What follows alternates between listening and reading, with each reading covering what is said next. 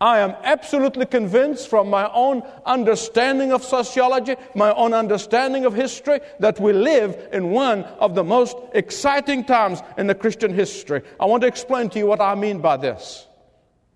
As we saw in the last message from Paul and Silas' experience in the Philippian jail, we saw how God always does his best work when there is a clear definition between truth and falsehood. God's light always shines much brighter when the darkness come up to the surface. God always manifests his greatness and the greatness of his power among his children and among his people when they trust in him alone. God supernatural manifestations are best expressed and best experienced by His people in the times when they abandon themselves to Him alone. And that is why I say that I believe with all my heart that we are living in one of the most exciting times in the Christian era. Let me first summarize to you chapter 17, verses 1 to 15. First 15 verses of chapter 17 of the book of Acts. Paul goes to Berea first. He gets persecuted and opposed by the Jews. He goes to Thessaloniki, and they do the same thing to him. He leaves Timothy and Silas and Luke the writer, the author, the, the one who's writing the book of Acts by the inspiration of the Holy Spirit. He leaves them in Thessaloniki and then he goes alone to Athens. He goes alone to what it was known as the cultural capital of the Roman Empire. Let me tell you a few things about Athens.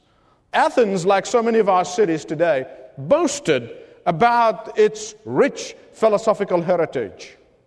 They boasted about the universities that they have and the schools of higher education that they have in their city. Athens, like so many of our cities today, boasting, were always boasted about the art and the music and the literature. The Athenians lived actually on their past history. They haven't done anything for the present and the future. I'm talking about the time of Paul. But they lived on their past reputation of being the empire's intellectual capital, the intellectual center of the Roman Empire. And Paul lands in Athens as a tourist. Because really, what they were doing, they just smuggled him out of Thessaloniki because they thought it was going to kill him. So they smuggled him out, and he goes to Athens all alone as a tourist, but he ends up being the evangelist. How did he do that? I have three things I want to share with you this morning.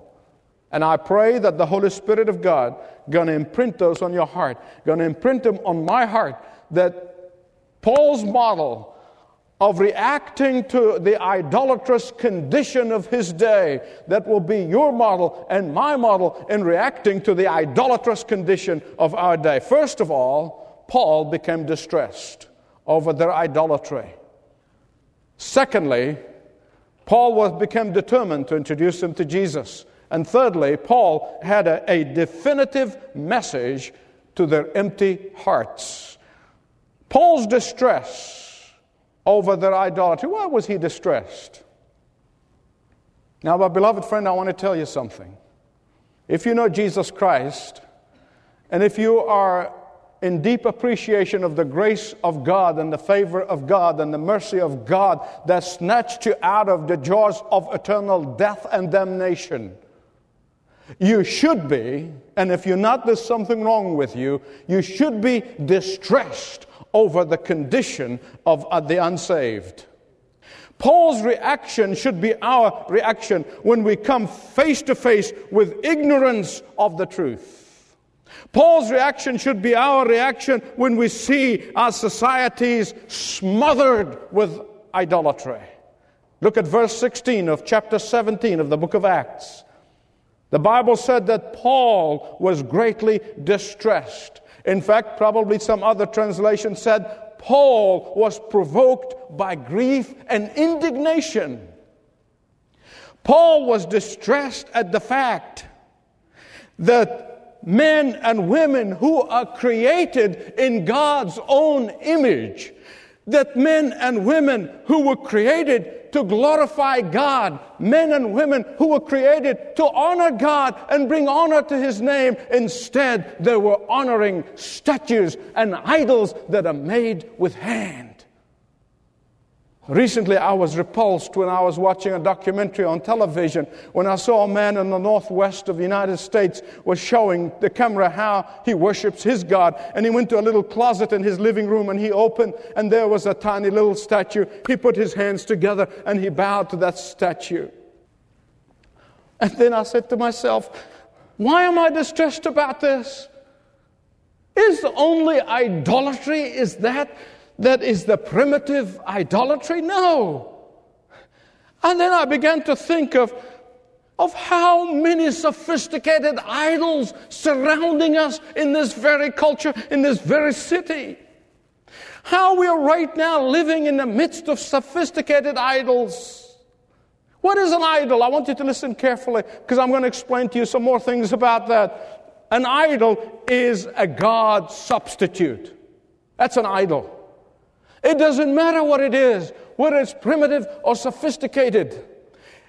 Any God substitute in the life of an individual is an idol that has to go. An idol is any person or anything that occupies the place that belongs to God alone. An idol can be the pursuit of wealth for wealth's sake. An idol can be political ideology. An idol can be uncontrollable appetite for sex, for drugs, for alcohol. An idol can be a person, a husband or a wife, a child or a father or a mother. An idol can be that endless recreation and endless desire for pleasure seeking. An idol can be work for work's sake and work for achievement's sake.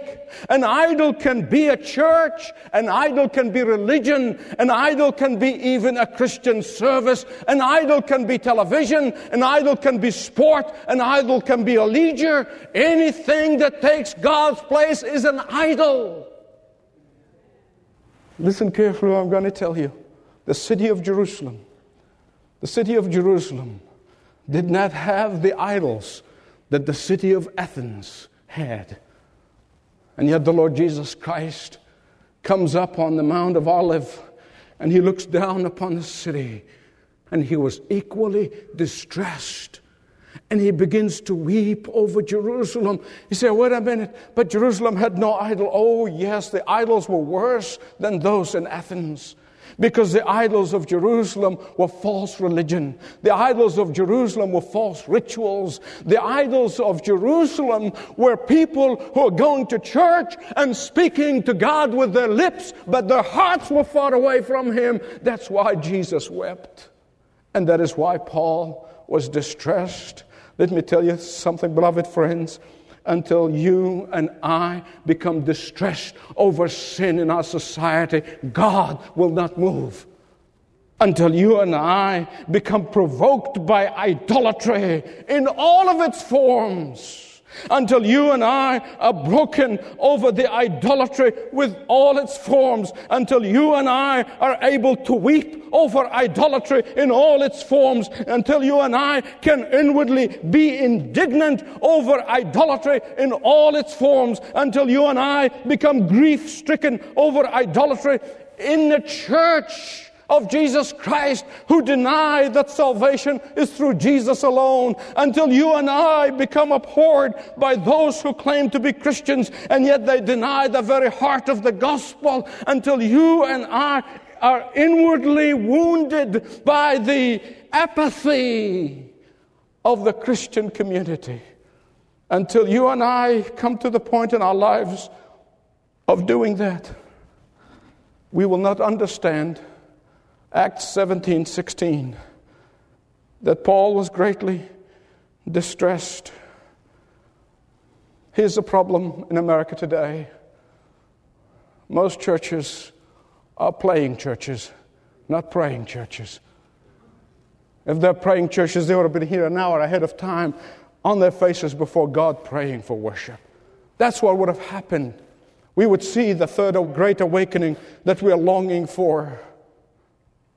But one of the great things about the Apostle Paul, he did not allow distress to lead him into discouragement.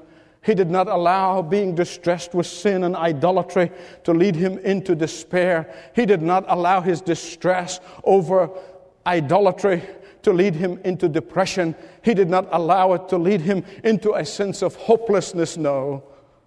Which brings me to the second point. Paul, distress made him determined to introduce him to Jesus. Let me tell you something. If you ever have a sense of distress over the condition in which we live, it's going to lead you either to hopelessness or it's going to motivate you to do something about the situation. Our sense of distress must motivate us to lovingly confront people with the gospel, or we will become indifferent and will become apathetic. Our sense of inward provocation must lead us to lovingly invite men and women to have an encounter with the living God, or else we will be discouraged and become unfruitful, ineffective for God. Our sense of indignation must bring us under the conviction that these men and women are so desperate for what you know, for what I know. And Paul understood. Paul understood that in a culture where conflicting philosophies and conflicting thoughts that are fighting, that are at war for our minds and the minds of our children, for our hearts and the hearts of our children. That these conflicting philosophies that are fighting is no time for the Christian to retreat. Is no time to say, Well, I don't have anything to offer. I don't know how to get into that war. I can't do anything about it. No, no, no, no. In Athens, Greece, in the time of Paul, there were many conflicting uh, philosophical schools. The two dominant ones were the Epicureans and the Stoics. The Epicureans and the Stoics actually called Paul a babbler. Now, a babbler in this kind of context means that he's a person who does not have an original thought. now, they thought this is an insult. Paul took that as a compliment. He was not proclaiming himself, he was proclaiming Jesus. Sure enough, he doesn't have an original thought. The Epicurean philosophy was established by Epicurus 342 and 270 BC. And he lived at the same time as the founder of the Stoics, and I'm going to come to that in a minute. What does the Epicureans taught? Well, the Epicureans taught that indulgence is the key to life. They taught that pleasure is the highest good. The Epicurean professed to believe in the gods, but then they immediately go on and say that the gods are not really interested in mankind. The Epicureans taught that pleasure and the pleasure that is most worthy of pursuing was a life of tranquility, a life that is free from passion and pain, and above all, free from the fear of death. And then they go on to teach that there is no life after death. When you die, it's all over. The Stoics, on the other hand, almost had an opposite kind of philosophical approach to life. The Stoics were opposite to the Epicureans. This philosophical school was established by a man named Zeno who came from Cyprus and lived in Greece. He lived in 340 to 260 BC, give or take. In fact, Epicurus and Zeno both were contemporaries. The Stoics were fatalistic, they were pantheistic. The Stoics taught that God was the world's soul, and the world was God's body. At its best, Stoicism was marked with moral earnestness, but oh, it was marred with spiritual pride. To the Stoic, virtue was the supreme good. Men, they said, should live above passion. People should be unmoved by grief or joy or pain or pleasure. I do not make a good Stoic. Some of you do. I don't. That passed me by. Indifference was a key to life, they said. Apathy was the Stoics' lot in life. No wonder they called Paul a babbler. No wonder.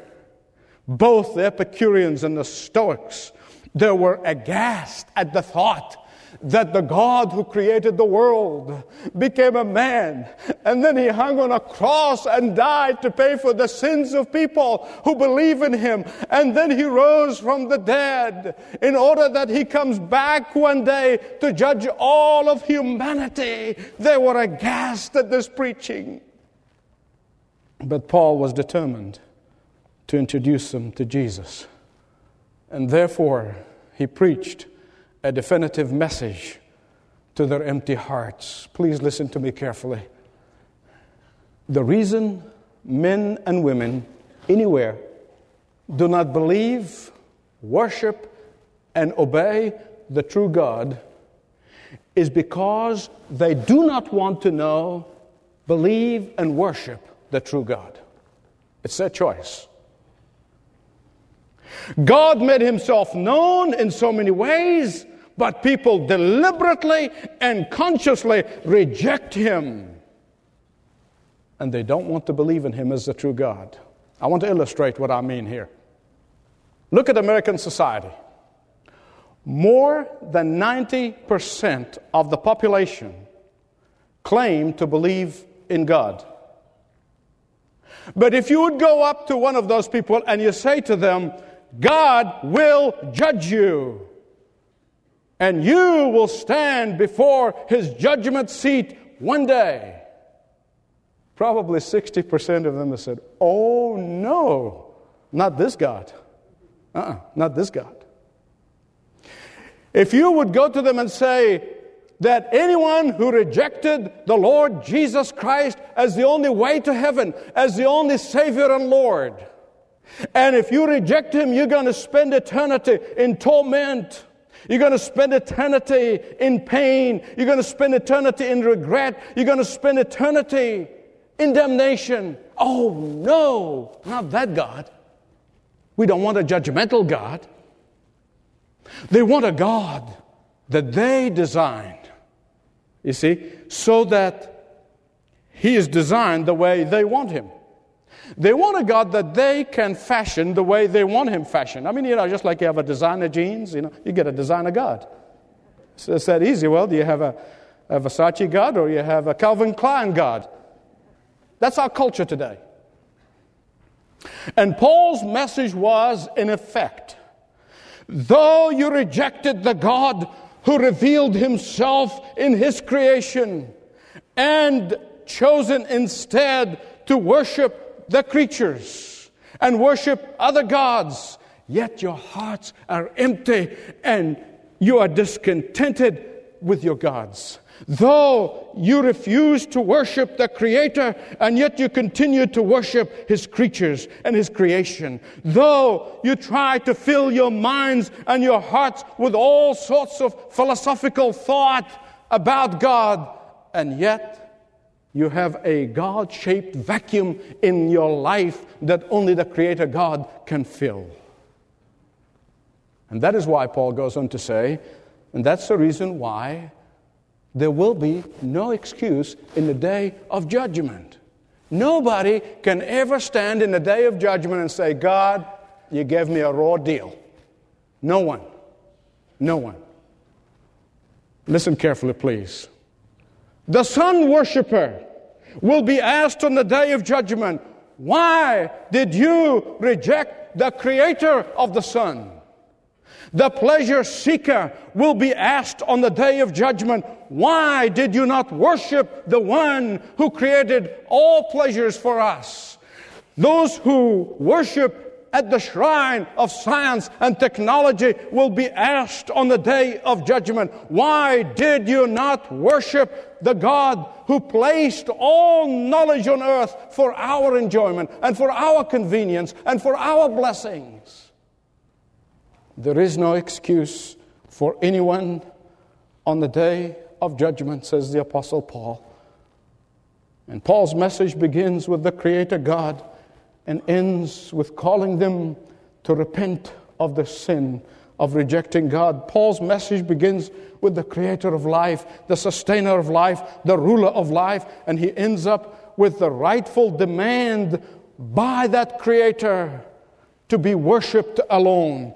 Paul's message begins with the owner of all creation and ends up with that owner's rightful demands for response from those whom he made, those whom he created, and those whom he sustained. Paul's message is this that all idolatry, whether it is primitive or sophisticated, all idolatry, whether it is metal or mental, all idolatry, whether material or imaginary, all forms of idolatry inexcusable by God.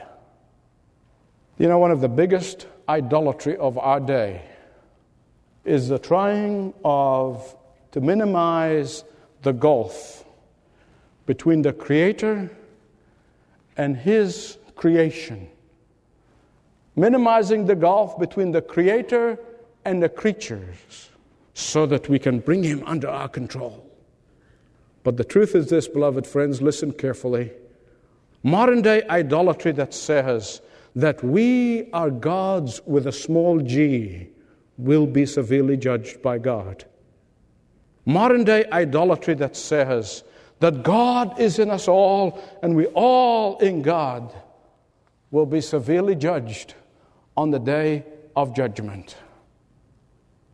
The Athenians have acknowledged that in having that inscription in that altar that says to the unknown God, they have acknowledged their ignorance of the true God. And here the Apostle Paul had just provided them with the evidence for their ignorance.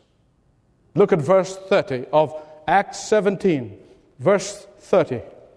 Here's what Paul said Ignorance is no excuse. That's a use of translation, but that's exactly what it means. Ignorance is no excuse. For God never, never left himself without a witness. But it is in His mercy. God is giving them a second chance. It is in His mercy that He's giving them another opportunity to repent and ask for His forgiveness. It is in His mercy that He's going to withhold His judgment a little longer in order to give them one more time to repent and seek His forgiveness. I am so glad He gave me a chance. But not only that, Paul said God provided proof that the day of judgment is coming and that the judge is going to be no other than Jesus Christ, and the greatest proof was to raise him from the dead after three days in the tomb. Paul is saying the resurrection is God's ultimate proof the judgment is coming upon the living and the dead. Every one of us going to face the judgment of God. There may be someone here today who said, I thought all religions are the same. I thought all roads lead to heaven. I thought all things are just equal. And today, I heard there's only one way to God. Whether you're listening by radio watching by television, you have been confused by all the idolatry in our culture and all the philosophical mumbo jumbo in our culture. And you've been ignoring the Lord of life. He's calling you today to surrender to Him, to repent of your sins and receive His forgiveness. Say, I'm not bad. Yes, you are. If you lied once, you deserve hell. That's what the Bible said. But there is a way out. God said, through Jesus, I can not only forgive you, but assure you of eternal life. I'm going to tell you this true story and I'm going to conclude.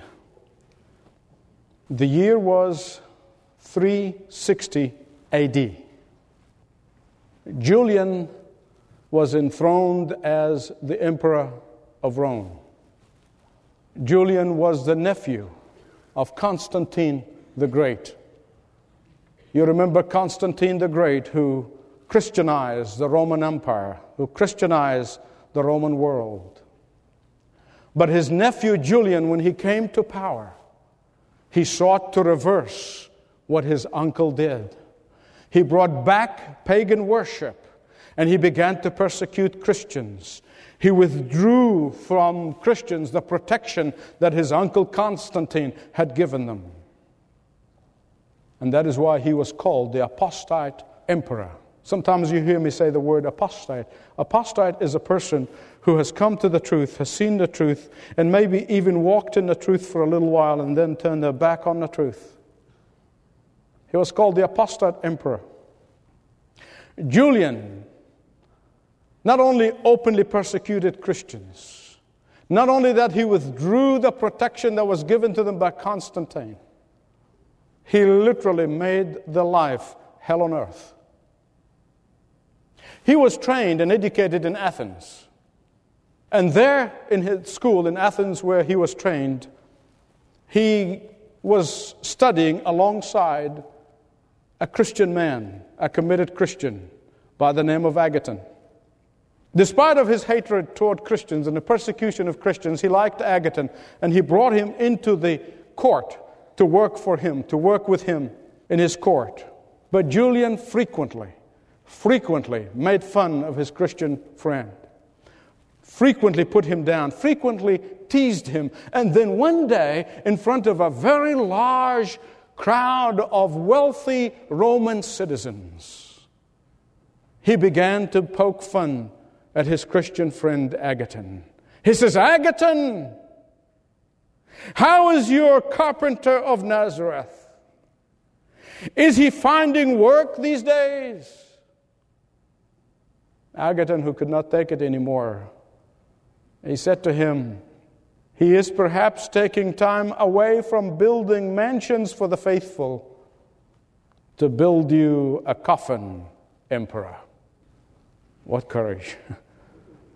Less than two years later, on June 26, 366 AD, Julian was dying with a Persian arrow in his heart. He attempted to go retake the ancient Persian empire, and he failed. Dying, Julian grasped a handful of dust red with his own blood. He flung the dust heavenward and he yelled, Vesisti Galilea! You have conquered, Galilean.